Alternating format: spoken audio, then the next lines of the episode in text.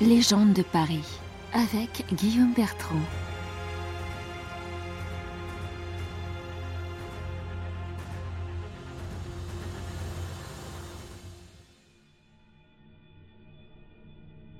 Vampire? Vous avez dit vampire?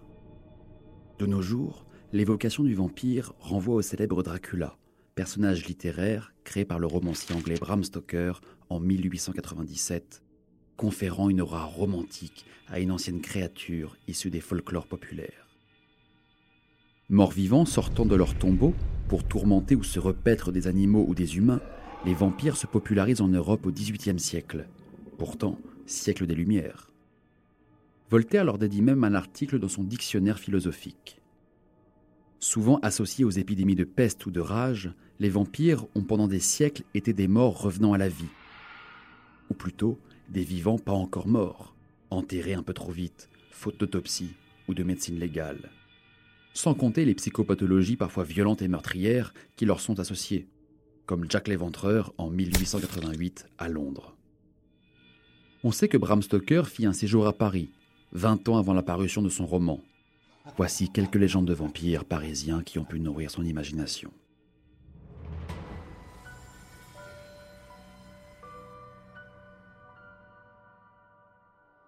Rendez-vous au cimetière du Père-Lachaise. Sur les hauteurs de la nécropole domine le mausolée de la comtesse russe Elisabeth Demidov Nestrogonov.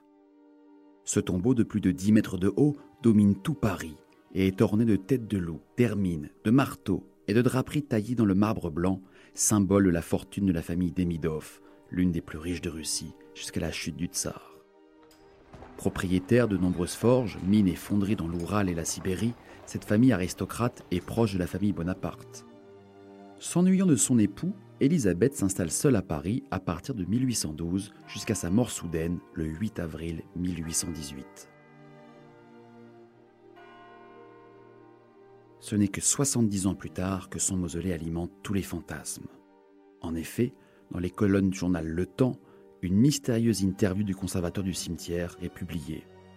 Une princesse russe aurait stipulé en présence d'un notaire parisien qu'elle verserait après sa mort 2 millions de roubles à toute personne de la gent masculine qui la veillerait dans son cercueil taillé en cristal de roche pendant 365 jours et 365 nuits. Elle souhaitait être veillée sans interruption, tout en pouvant faire plantureuse chair et lire des livres amusants. Mais il ne fallait point la quitter d'une seule seconde. Depuis cette parution, la mystérieuse princesse russe fut identifiée comme la comtesse des Midov et des milliers de lettres ont été adressées à la conservation, dont certaines en provenance des États-Unis.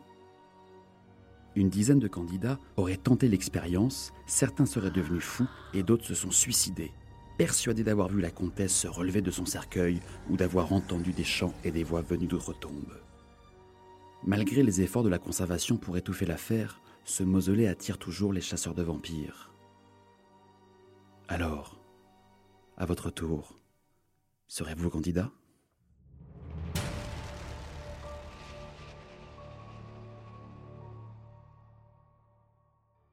Au milieu du XIXe siècle, Paris fut pris d'effroi quand commença au Père-Lachaise une série de terribles violations de sépultures et de profanations de cadavres.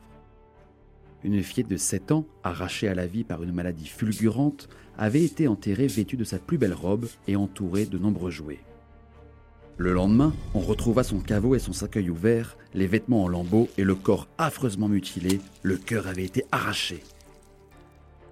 Dans les semaines qui suivirent, plusieurs corps sont ainsi retrouvés hors de leur tombeau au petit matin, comme s'ils avaient été attaqués par une bête féroce. La presse s'affole. Les profanations se poursuivent au cimetière de Montparnasse. Le 30 juillet 1848, les gardiens retrouvent plusieurs cadavres de femmes mutilées en une nuit. Cette fois, la presse titre le vampire de Montparnasse rôde. La surveillance du cimetière est renforcée, mais la créature échappe toujours à la vigilance des gardiens. Elle semble douée d'une incroyable force et d'une grande agilité. Un piège est alors tendu.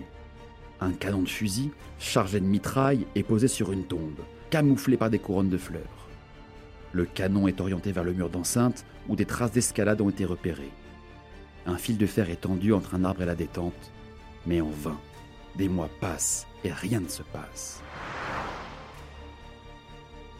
jusqu'au 15 mars 1849, où enfin l'explosion se fit entendre.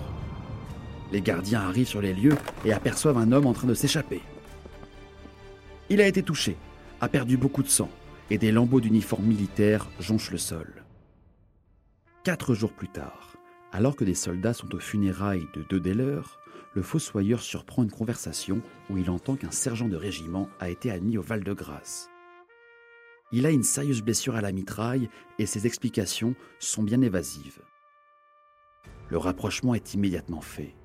La police découvre alors alité et grièvement blessé le sergent François Bertrand.